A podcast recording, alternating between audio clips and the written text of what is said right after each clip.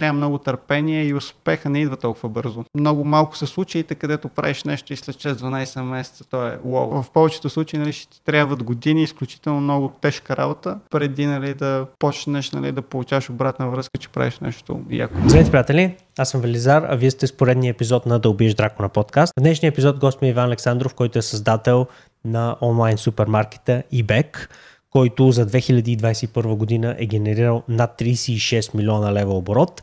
Изключително много се зарадвах, когато Иван прия да ми гостува, защото самият аз съм потребител на eBay вече над 6 години и съм изключително доволен от услугата. И много исках да надникна зад колисно за това, за цялата система, която всъщност прави тази услуга възможна. Като разбира се, разпитвам Иван за това как му е дошла идеята, как първоначално е маркетирал и е намерил първите си клиенти, как е финансиран този бизнес и въобще как се оправят логистично с толкова голямо количество продукти. Смятам, че както и много други хора, които са гостували в подкаста, историята на Иван ще бъде изключително вдъхновяваща за, за хората, които искат да стартират и да направят нещо в България. Тук и а, хора като Иван са доказателство, че в България нещата наистина се получават за тези, които са готови да работят за това нещо. Тъй като Иван е доста заед, това интервю е една идея по-кратко от тези, които сте свикнали да, да виждате, които са обикновено над 2 часа, но това по никакъв начин не значи, че то отстъпва по стойност на други, други по, по-дълги интервюта.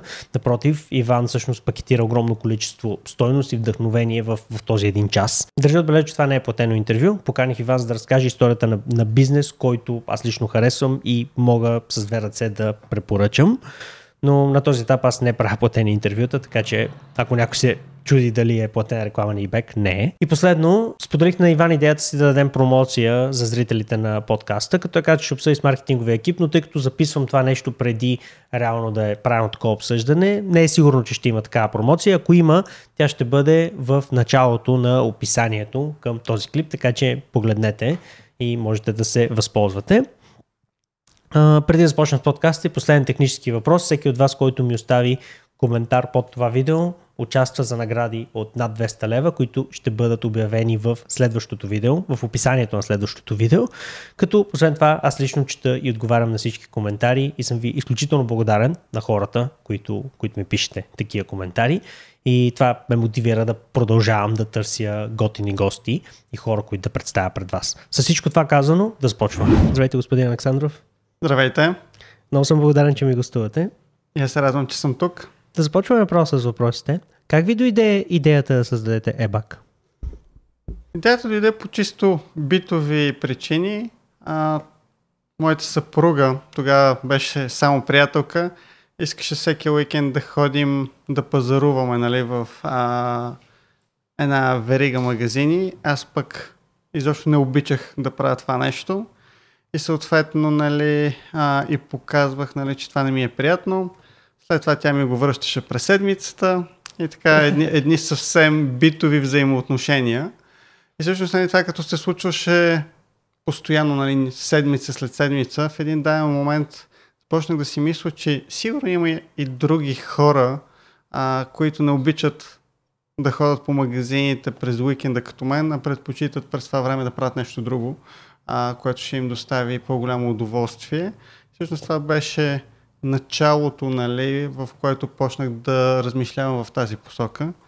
Така че смело мога да заявя, че моята съпруга нали, ме потикна към тази идея. Ако тя не беше толкова настоятелна нали, да ходим заедно да пазаруваме, може би нямаше да тръгна в тази посока. Да.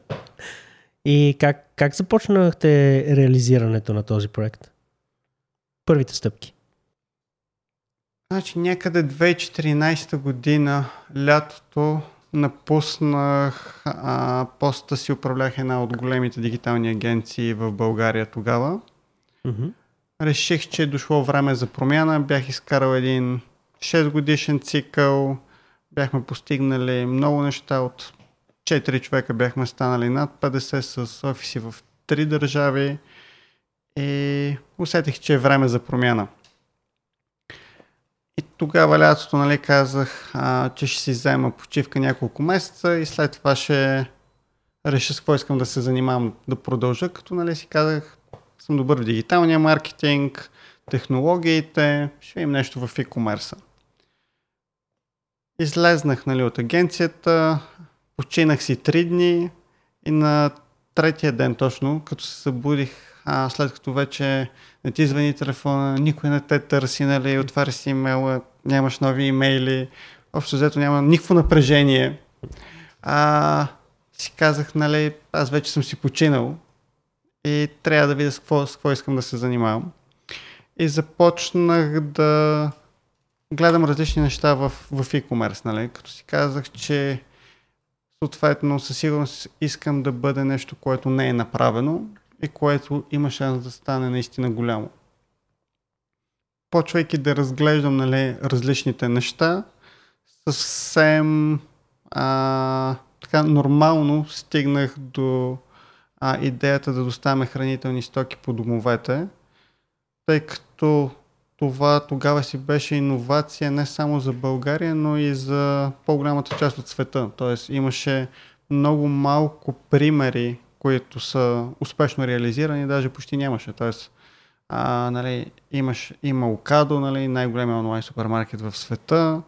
В Штатите нали, имаше няколко проекта, но общо взето имаше прекалено малко информация и прекалено малко успешни проекти.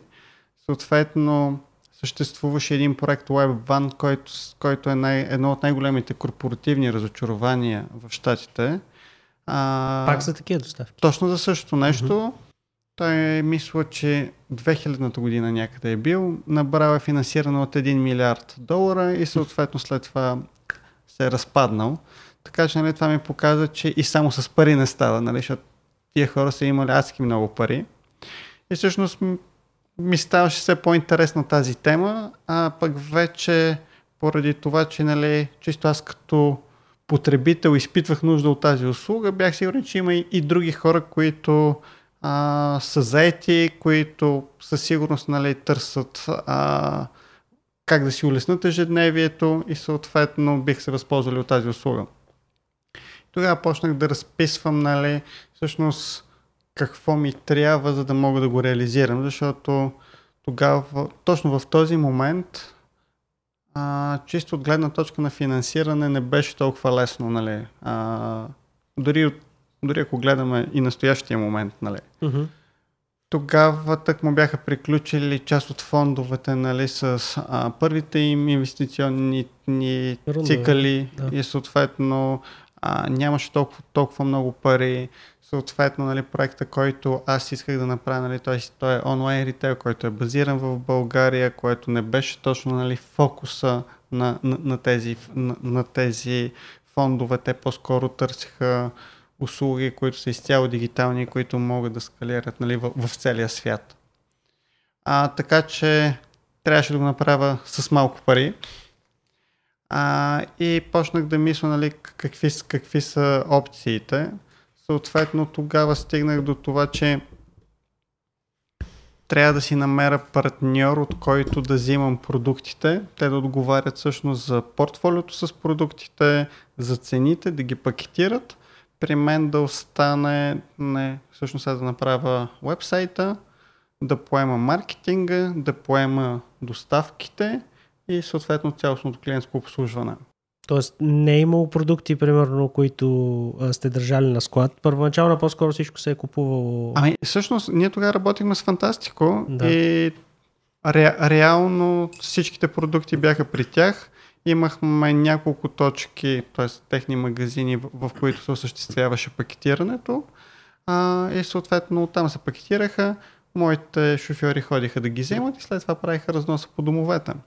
Uh-huh. Това беше началото, нали? А, съответно, бизнеса още от момента, в който стартирахме, ме тръгна нагоре и постоянно растеше. Първо започнахме с една точка в Фантастико, от която се пакетира, после станаха две, после станаха три, после станаха четири. И в един, в един момент нали, се видя, че така няма как да се случат нещата, защото първо, че подходящите точки прогресивно намаляваха. А, след това решихме да сменим малко модела, избрахме две точки, там се а, отдели още повече място, съответно а, назначих се хора, които да се занимават само с това нещо, събираха нали, от сутрин до вечер поръчки и така нататък. но пак стигнахме в един момент лимит.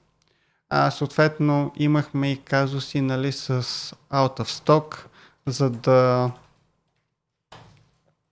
не се случи така, че потребителя да, да има липсващ продукт, когато нали, си направи поръчката в този хъб, в който ни събираха, се събираха всичките поръчки, те казаха какво са събрали. Uh-huh. И изпращат един списък с 150 липсващи продукти към друг магазин. Оттам връщат, ние намерихме 30.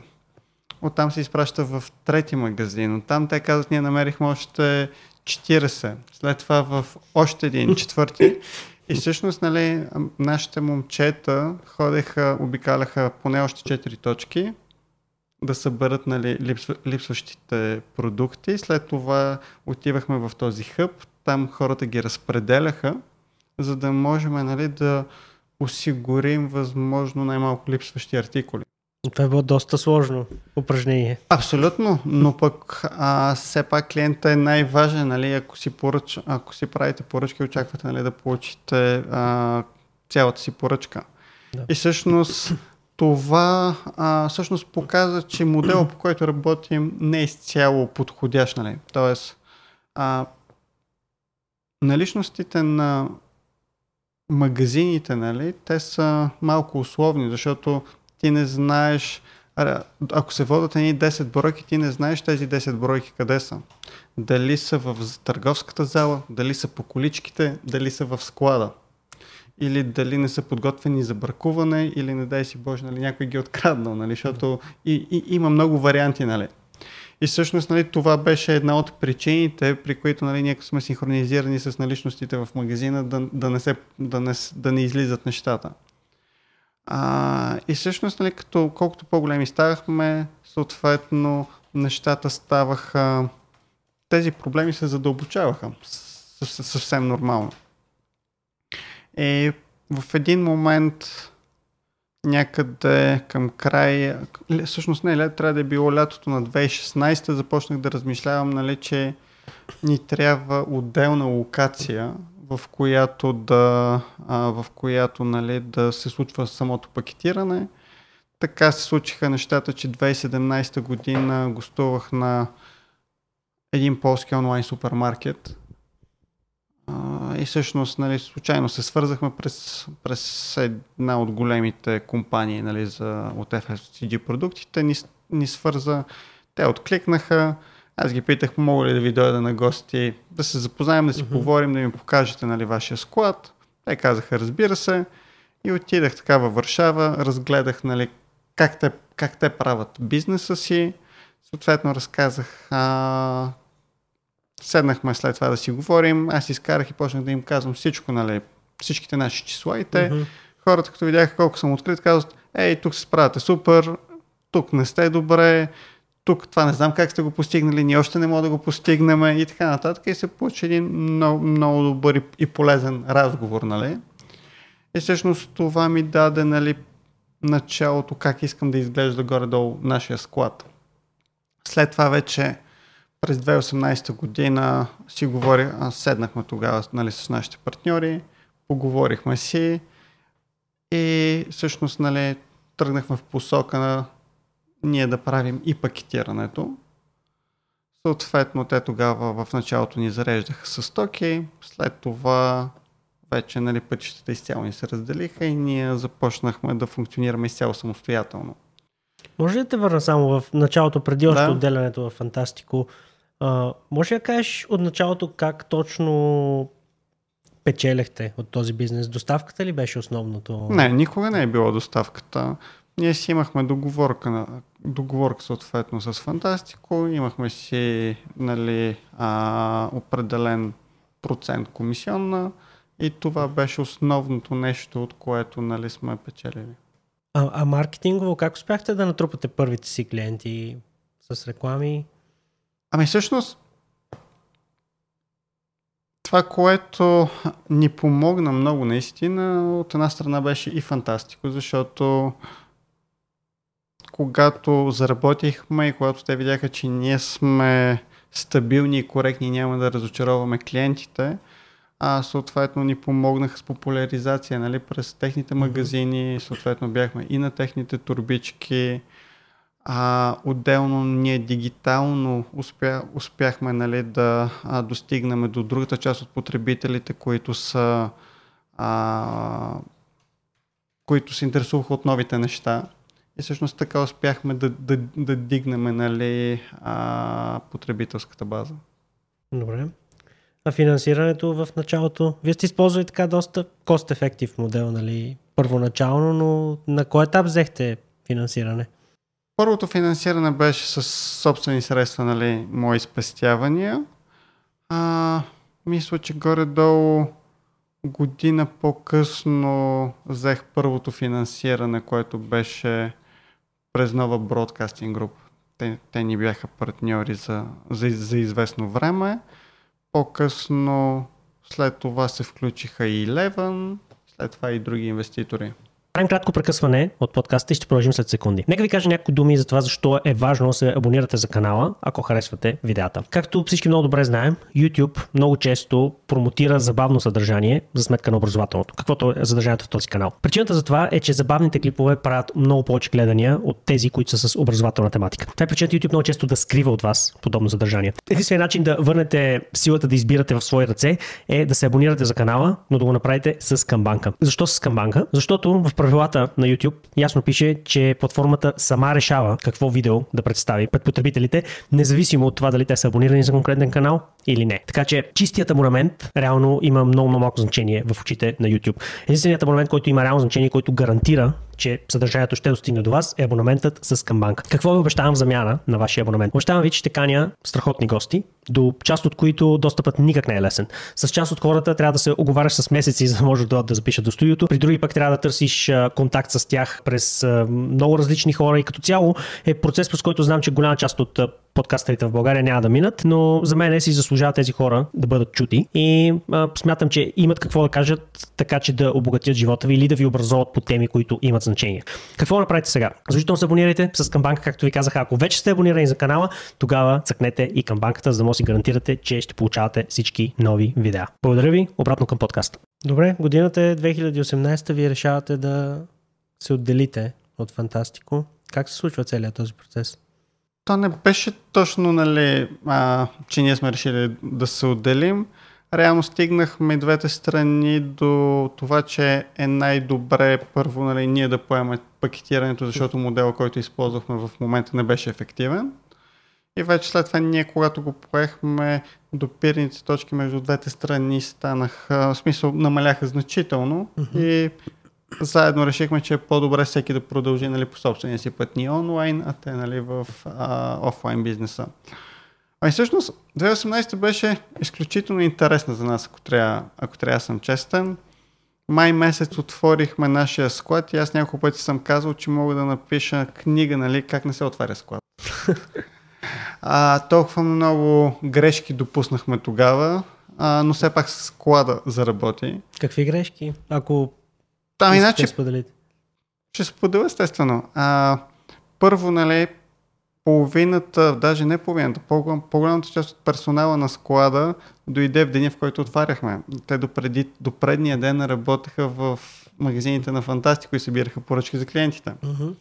Всъщност, ние сменихме един процес, смисъл, те дойдоха на изцяло различен процес. Ако преди това събираха с листове, нали, в нашия склад аз казах от, от ден едно никакви листове, мисля, искаме дигитална система, ще събираме нали, с RF, които а, водат нали, пикара съответно до съответната стока, той трябва да я сканира и така нататък. Съответно, ние бяхме заредили нашия склад, само че имахме разлика с портфолиото на магазините, а, с, с магазините на Фантастико. А, което, което е съвсем нормално, само че пък имахме и направени поръчки нали, от предния ден от, с друго портфолио, а, което доведе до един голям out of stock, другото, което е хората самите, които трябваше да управляват а, софтуера, не знаеха как. А, единственият, който знаеше как работи всичко бях аз. Също, защото нали, бях, в смисъл, направих интеграцията заедно с, а, нали, с Dev екипите, но единственият, който знаеше как всичко трябва да се случва, съм аз. Нали. А този софтуер вие сте го направили специално за вас? Не, ние използвахме, ние имаме наш собствен софтуер, с който управлява а, вебсайта и част от процесите, вече една голяма част от нашите процеси, но а, използваме външен софтуер за пикинга. Тоест, това е софтуера, в който а, се приемат а, продуктите, там са ни складовите наличности, той разпределя задачите и вече има интеграция с други наши системи, за да можем да функционираме ефективно и бързо и качествено. И всъщност нали, тогава дори интеграциите не бяха толкова, а, толкова много, колкото са в момента, защото не нали, бяхме съвсем в началото. А, всъщност бях единствения, който знае как работи софтуера, който знае как работи всичко и всъщност минах едни 10 дни, в които всъщност ставах нали, в 4.30, към 5.30 съм в склада преди всички и си, тръгнах, си тръгвах към 12 през нощта, защото wow. те не могат да отворят без мен и не могат и да затворят без мен, защото ако стане някакъв казус, нали, всичко, всичко спира. А, бяха наистина много предизвикателни дни, докато попривикнат хората да почнат да разбират нали, как, как нещата се случват. Отделно в, нали, в момента на проектирането на склада също изпитвах мацки много трудности, защото а, аз през цялото време нали, обяснявам, че ние не сме точно склад, а сме магазин, който не работи с клиенти, а всичките си представяха палета, нали, защото като чуят склад, нали, си представят еди колко си палета, колко палето места ти трябва и така нататък, ама ние не продаваме на палета, ние не работим с тока на палета, ние продаваме на бройка. И всъщност нали, имаше много неща, които и аз самия тогава не знаех, а и хората, колкото и да бяха добри като консултанти, не разбираха този бизнес. Нали, той, той беше корено различен. И съответно това нещо, нали, докато го стигна до, едно, до една работеща система за нас беше изключително, изключително трудно. След това нали, и хората, които ни консултираха там с въвеждането на складовия софтуер, те също не разбираха какво точно се случва, защото е много по-различно а, от, всичко, от всичко, което са правили. Та, трябваше си нали, търпение. Благодаря на нашите клиенти тогава, че ни изтърпяха, защото нали, съм сигурен, че сме имали едни моменти, в които е било изключително трудно нали, а, да, да поръчаш от нас съответно да а, е имал и различни казуси. И като преди това са, свикн, са били свикнали с много по-добра услуга нали, и ние сме минали през този тежкия период, а, нали, е било трудно за тях, но им благодаря за разбирането, защото нали, а, клиентите останаха с нас и след това, като видяха, нали, че почваме нали, да се подобряваме отново, дори и ни поощряваха, казваха браво, нали, продължавайте същия дух. Нали. То, между другото, аз, ние си говорихме преди началото на подкаст, аз съм клиент от 2016 година на ЕБАК и със сигурност над 20 000 лева оборот имам в вашата платформа и до сега не съм имал нито една поръчка, която е объркана. Винаги всичко е било наред. Дори в този период, нали, в 2018 година, нямам спомен да, да съм имал проблеми. Ами, със сигурност не сме перфектни, ако, трябва да съм честен, нали? Стараеме се изключително много, но и ние правиме грешки. Това, което обаче ни е философията, че когато направим грешка, винаги си признаваме и винаги а, компенсираме нашия клиент, така че той да остане доволен. Нали? Няма да бъде за негова сметка и всъщност може би това е едно от нещата, което е развило и допълнителна лоялност в клиентите към нас, защото значи а, ние сме адекватни и каквото и да се случи няма да ги оставим, нали, а, да ги оставим просто ето така да им кажем, ми, нали, оправите се или, или нещо от сорта. И това наше поведение по всяка вероятност ни спечелило много клиенти, защото не е типично за България. Е, аз съм гледал нали, под наши реклами, нали, хора, когато казват нали, супер, супер услугата еди какво си. И една дама беше писала, всичко е супер, ако знаете и колко лесно се връщат продукти, ако имате някакъв проблем и така нататък. И всъщност нали, хората си, си го оценяват, нали, че дори да си го казват, нали, дори да има някакъв казус, нали, всичко се случва без проблем. Нали. И това смятам, че е нещо важно, особено когато се занимаваш в а, бизнеса с услуги. Нали. Ние сме в бизнеса на доверието, защото ние носиме храна и съответно клиента трябва да е сигурен, че ние сме я съхранявали както трябва, доста, мисля, транспортирали сме я както трябва. Съответно, нали, ако има някакъв казус, съответно тази компания може да реагира нали, адекватно. Нашия MPS ние го мериме някъде от около 18 месеца е средно между 92 и 94 пункта, което е изключително високо. А какво е MPS? Както а, Net Promotion Score. Всъщност това е изпращате една анкета към, вашия, към вашите потребители след като завършат поръчка, дали биха ви препоръчали. И всъщност а, промоутъри са хората, които, из, които избират между 9 и 10. Тоест ви дават 9 mm-hmm. и 10 дали биха ви препоръчали. Съответно тези, които са между 6 и 8 нали, са неутрални, а пък детракторите са, са съответно останалите. Едно до 5. Да. А, и, и всъщност нали, те се след това от от промоутерите се изважда детракторите и всъщност така се стига до, до MPS-а. А как адресирате, да кажем, детракторите, от, които стават оценка от 1-5 за конкретна поръчка? Обажате ли им се? мен Свързваме се, се. Аз смисъл, има, има няколко варианта, нали? Като цяло, предпо... ако сте дали такава оценка, а, първата стъпка, която правим е да се свържем по имейл с вас, защото гледаме да не, прес, да не притесняваме клиентите. Вече ако не реагирате, тогава нали, от нашия кол център се обаждат, нали, за да разберат повече, ако не сте описали нали, в, а, когато сте дали оценката, нали, защо тя е такава. В повечето случаи нали, ние получаваме обратна връзка, още когато а, получим анкетата и съответно нали, екипа се заема за да разреши конкретния казус, така че клиента да остане доволен.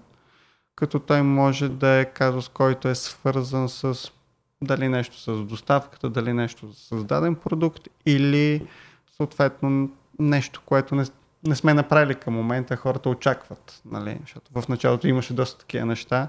Всъщност пък това ни помогна изключително много да подобрим услугата. Защото ние дадахме още от ден едно изключително голяма възможност на хората да ни дават обратна връзка. И това, което от една страна ни помогна колкото и да е невероятно, по-голямата част от обратната връзка, която получаваме е положителна. Хора, които ни благодарят и казват браво, страхотни сте. Нали? Това е супер и го показваме на екипа, за да се надъхва и да, пока... а, и да, и да видя, че ние не сме просто една стандартна услуга. Нали? А, за хората сме доста повече. Но другото, което е още по-ценно с а, негативната обратна връзка и то дори ние не сме имали толкова негативна, по-скоро хората са, са си отделяли са се отделяли немалко време да ни напишат какво ги спира да пазаруват повече или какво не им допада в момента в услугата и ако това нещо се промени, а, съответно те би, биха били по-доволни. И всъщност така получихме много адекватни предложения, които пък ние от своя страна реализирахме много бързо и след това пишехме на тези клиенти, ето вижте, нали, а, благодаря за това, което ни казахте, направено е, може да го видите. Това е много яко. А, ами, да, то всъщност от една страна нали, това прави клиентите, тези хора, които са отделили от собствен, собственото си време да ти дадат обратна връзка за бизнес, нали, виждат си казват, о, тези хора наистина слушат.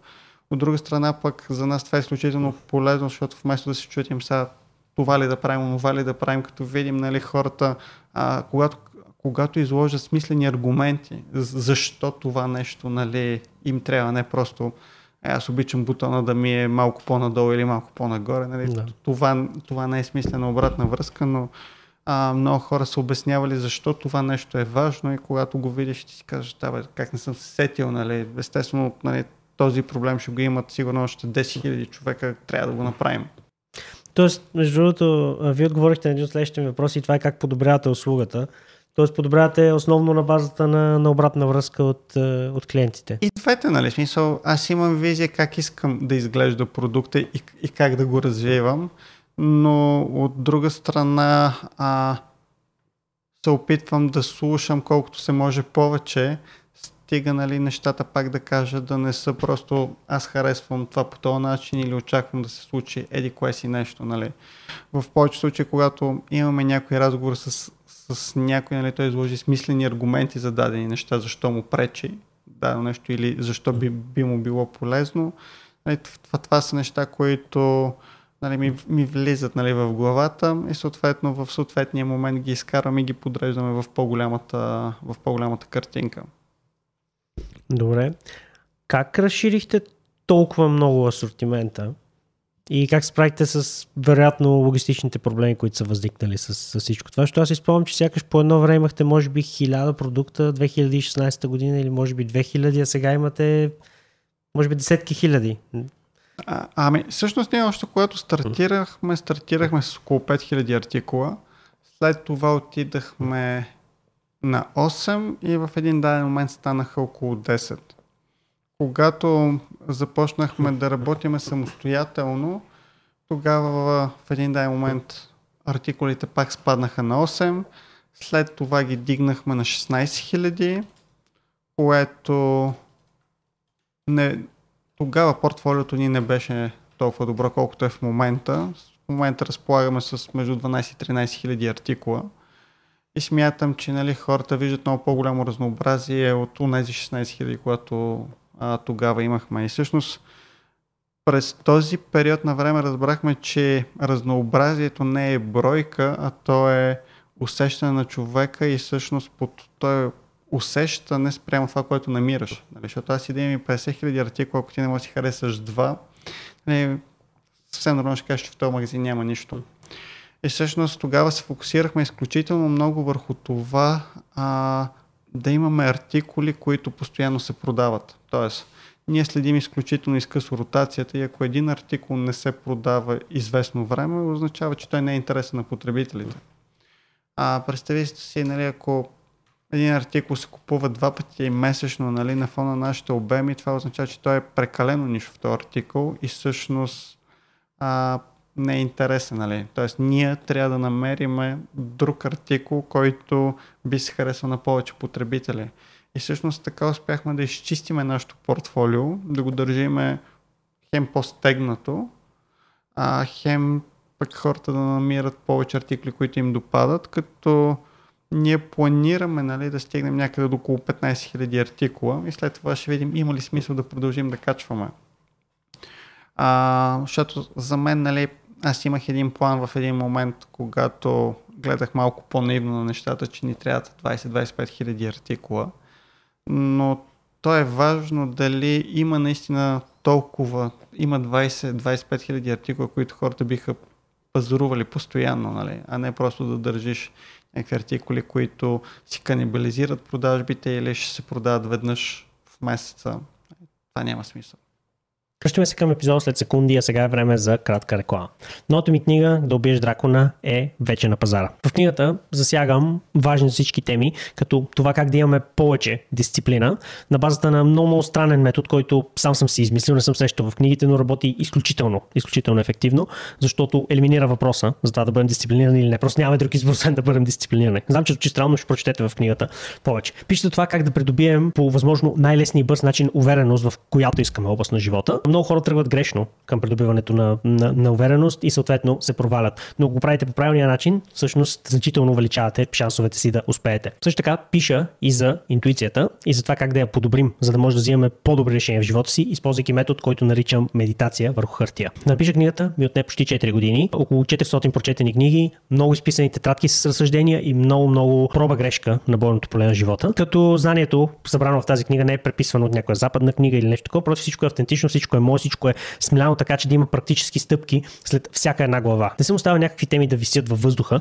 без накрая на всяка от тях да има реални практически стъпки за това как може да приложите това, което е научено. И това смятам, че всъщност е най-ценното нещо в тази книга. Каквото и захванете, винаги знаете каква е следващата ви стъпка, за това да подобрите съответната област на живота ви. Ако това е нещо, което ви интересува, книгата можете да намерите на линка в описанието към този клип. А сега да се връщаме към подкаста. А как се оправяте с, като цяло с количествата и с една така... с количествата на, на толкова много продукти? А ние сме доста автоматизирана компания. Всъщност а, имаме софтуер, който отговаря за над 90%, даже 95% от заявките ни и те стават а, изцяло автоматично. Тоест нямате екип, който прави заявки към доставчиците, а софтуер? Имаме екип, който се занимава с софтуера. Нали? Uh-huh. Смисъл, когато имаш софтуер, нали, ти трябва и хора доста по-малко обаче, които да управляват този софтуер, да го настройват, да сигнализират за различни казуси, да казват неща, които трябва да се подобряват по него, за да се развиват нещата. Така че имаме относително малък екип, който е от двама човека, който отговаря за всичките, за всичките ни заявки, но 95% от тези заявки са автоматични и всъщност те следят за изменения, за някои изваредни ситуации, спрямо нали, променящата се външна среда, да кажат на алгоритъма, нали, потисни, а, потисни заявките или всъщност очакваме раз, а, давай, давай нагоре, за да няма out of stock. Между другото, ние сигурно сме единствените в България, които измерваме почти всичко в нашия бизнес. Ние а, измерваме на всеки няколко минути наличността на продуктите ни на сайта.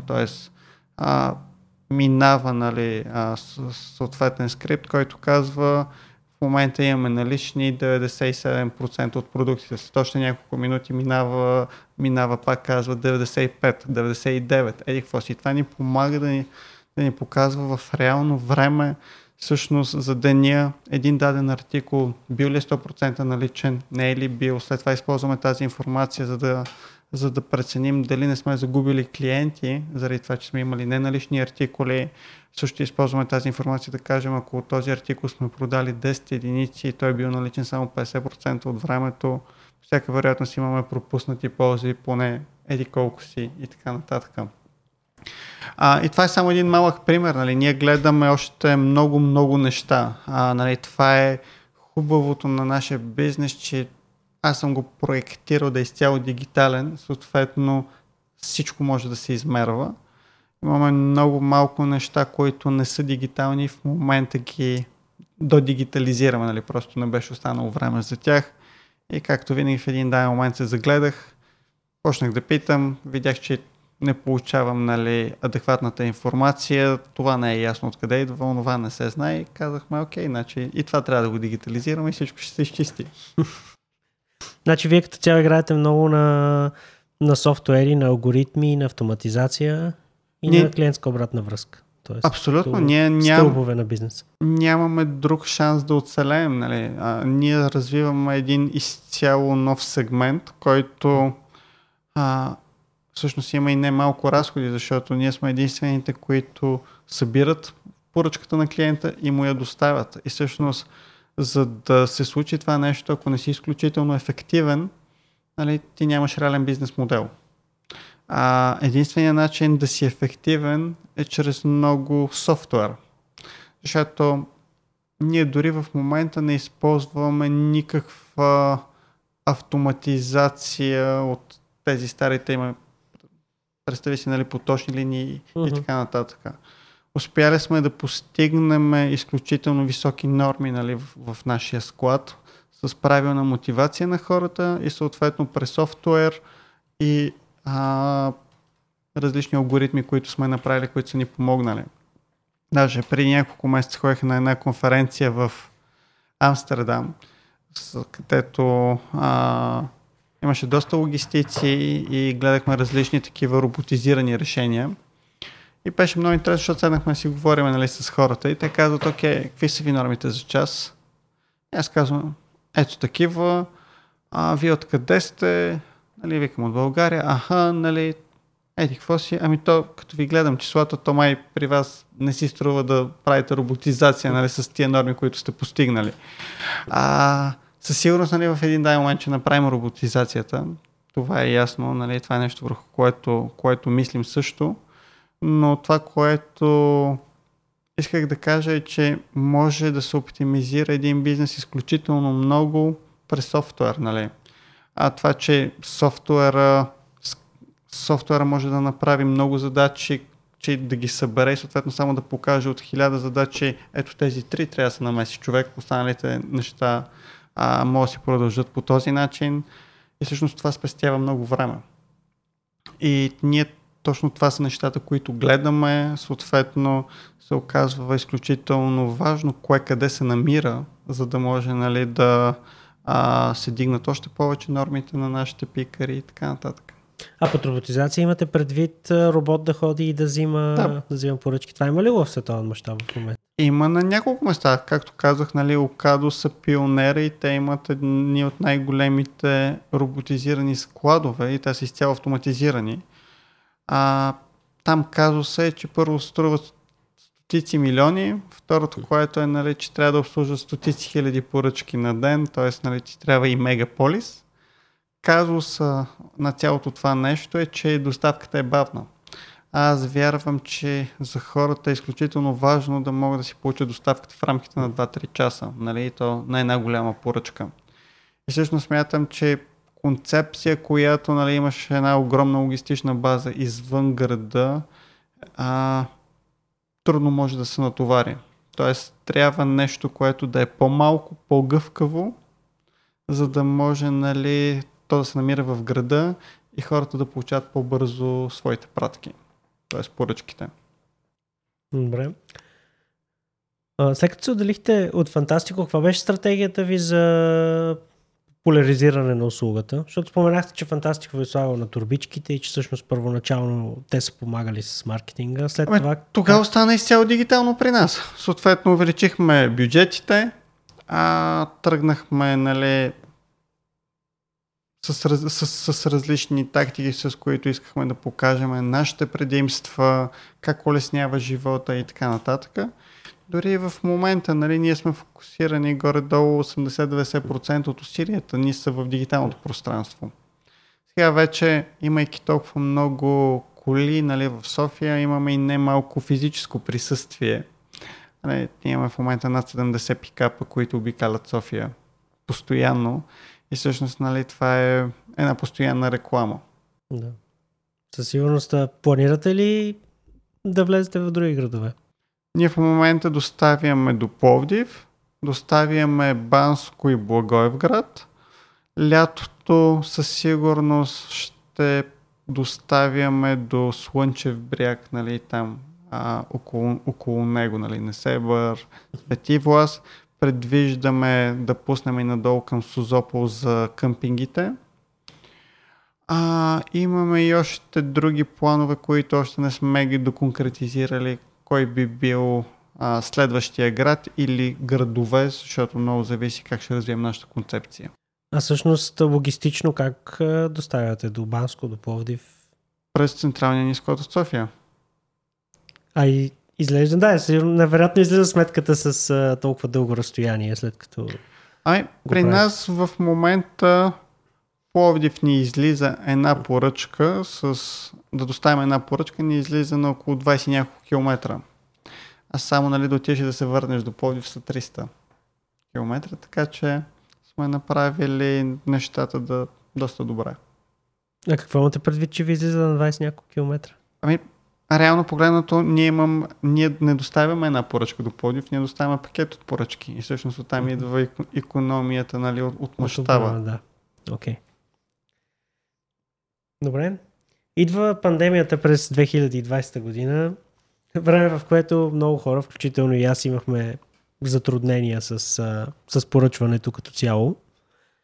А, как, се, как се оправихте с, с тези проблеми, които, които създаде пандемията?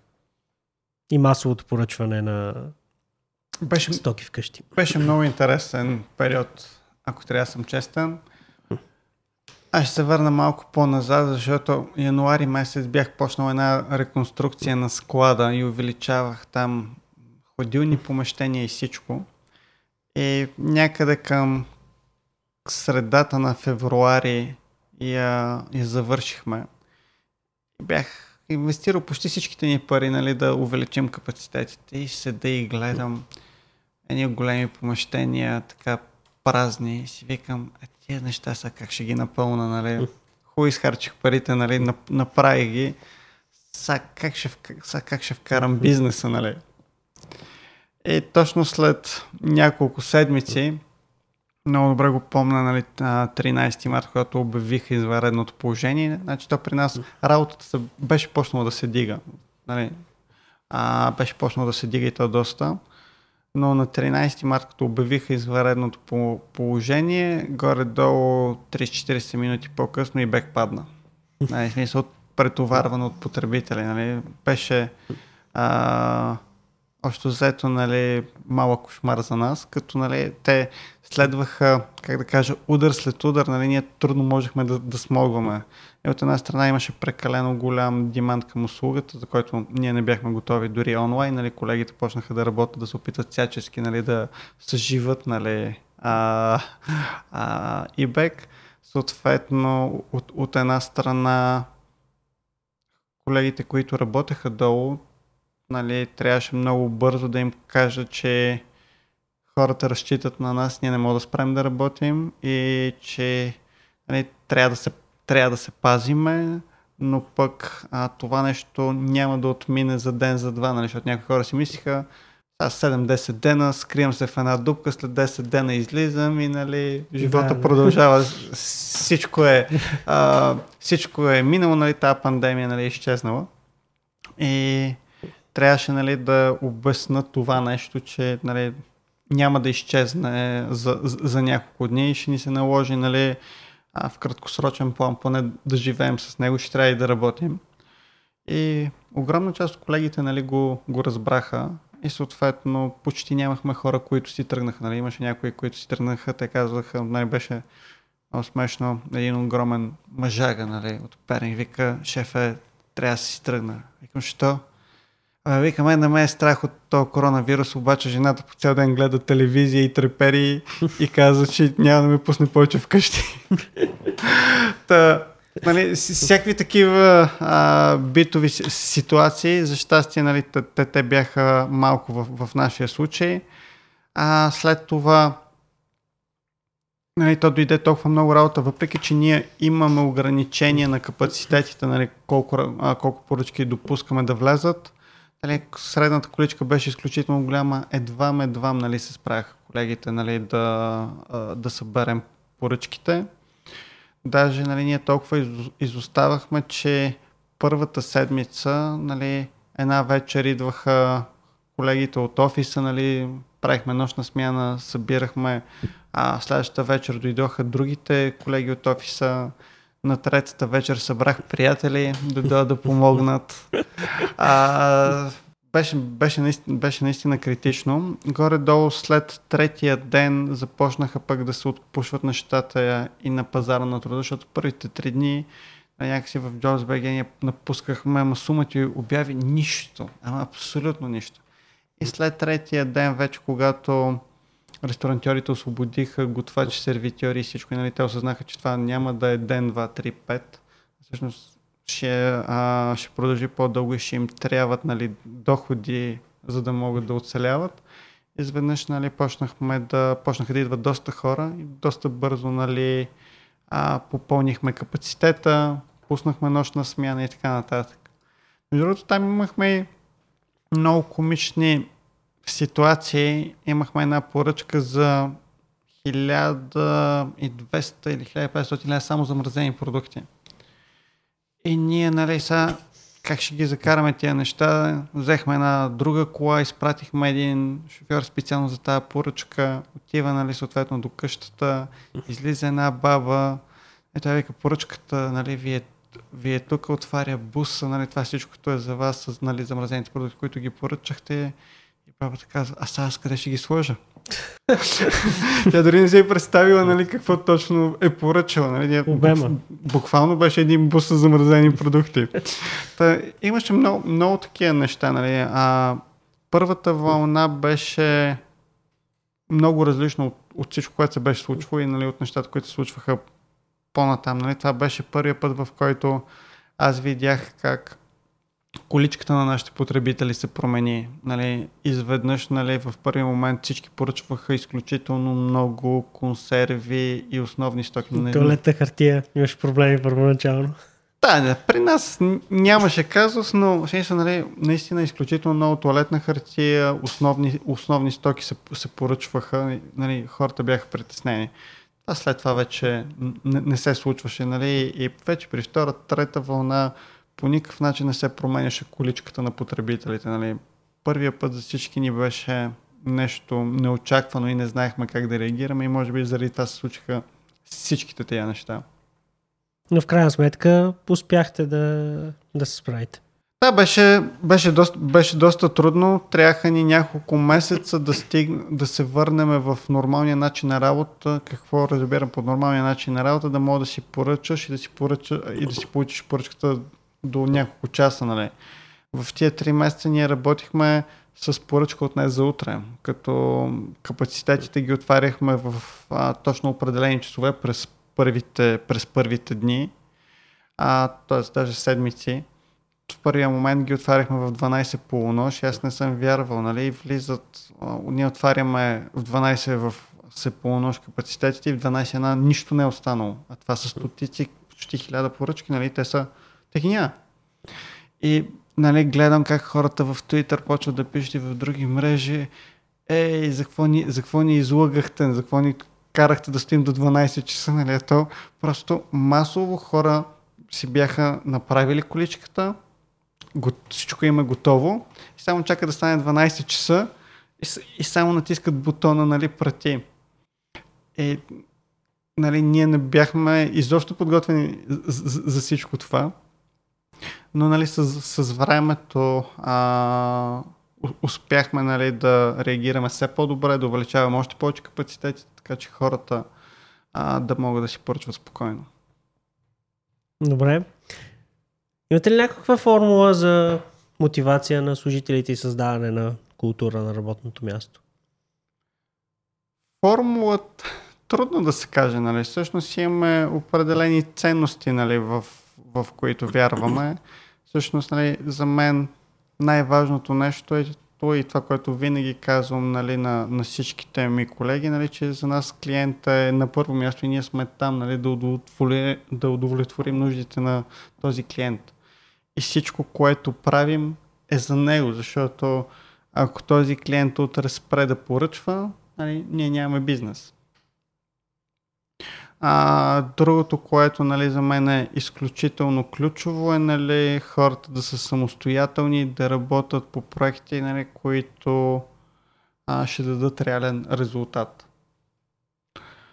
А, и имаме и още няколко различни неща, но нали, ако трябва да кажа нали, за мен двете основни неща са това, като всъщност най-ключовото е, че в фидбек имаш възможност на доста голяма свобода, защото ние измисляме всичко в момента при нас.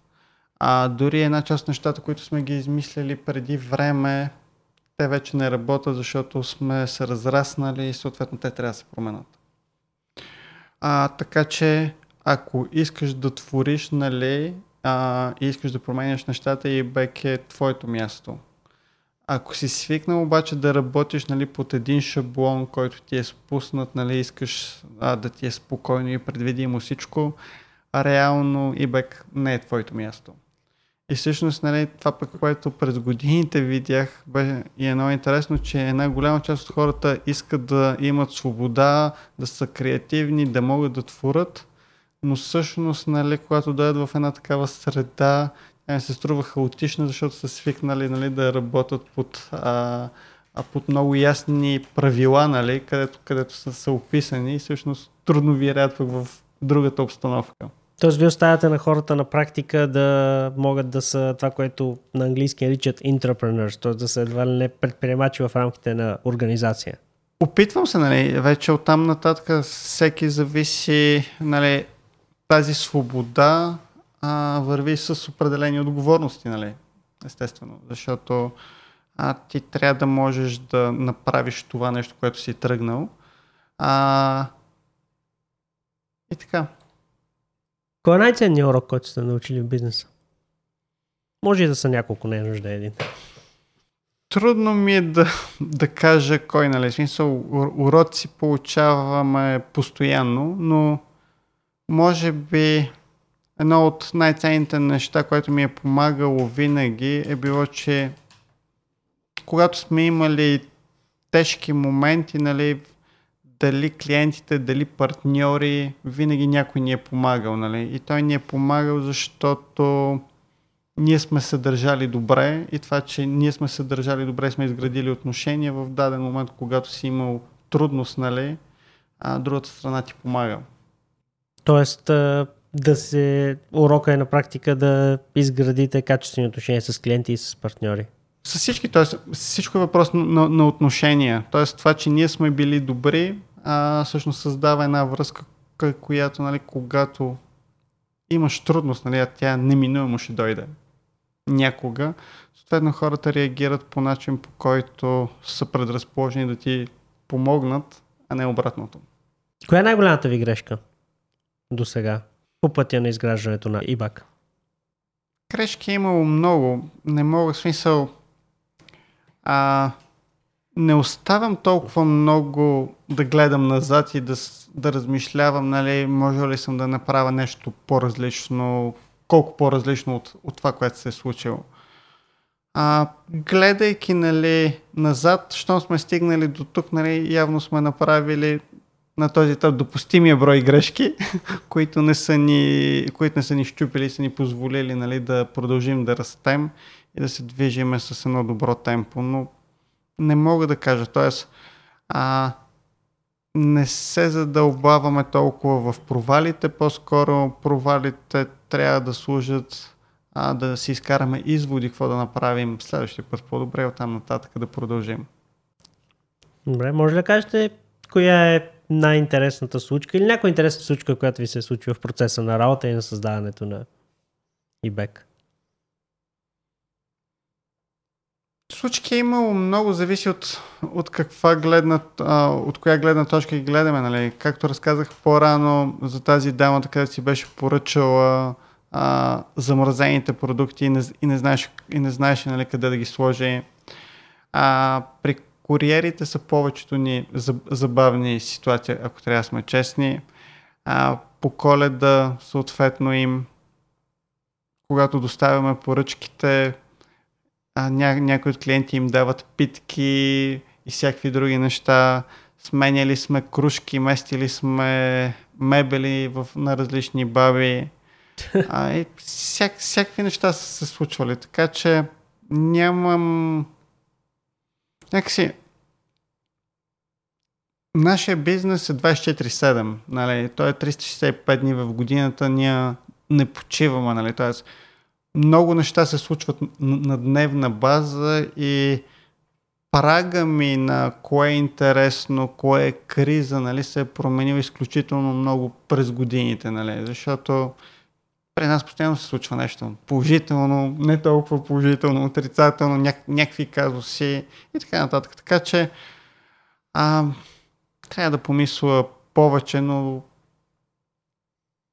цялостно Имало е много интересни неща. Повечето нали, забавните неща са свързани наистина с, а, с визитите ни при клиентите. Ако трябва да дадете съвет на някой начинаеш, който сега започва в бизнеса, не е нужда e-commerce, някакъв бизнес в България, какъв съвет бихте му дали?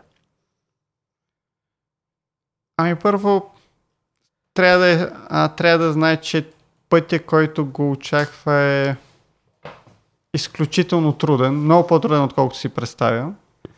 А, но също така този път е изключително интересен. Ако не вярва с цялото си сърце в това, което ще тръгне да прави, нали, няма смисъл изобщо да го почва, защото а, толкова много пречки ще излезат, че нали, ако не вярва с цялото си сърце, а, няма да се опиташ да ги преодолееш, нали, защото винаги ще дойде и следващото, и следващото, и в един момент си казваш а, край. И другото, което е изключително ключово е, е ще му трябва много търпение и успеха не идва толкова бързо. Ще трябва да мине доста време преди, преди да дойде. А, нали, много малко са случаите, където правиш нещо и след 6-12 месеца то е уоу, нали. Това са много малко случаи. Нали. При, в повечето случаи нали, ще трябват години, изключително много тежка работа, преди нали, да почнеш нали, да получаваш обратна връзка, че правиш нещо яко. Тоест, стартиращите не си правят иллюзия, че нещата се получават бързо. Със сигурност. Нали, те трябва да натискат да се случат нещата бързо, но реално нали, този, този резултат, който очаква, че дойде след години. Какво е бъдещето на eBay? Надявам се добро.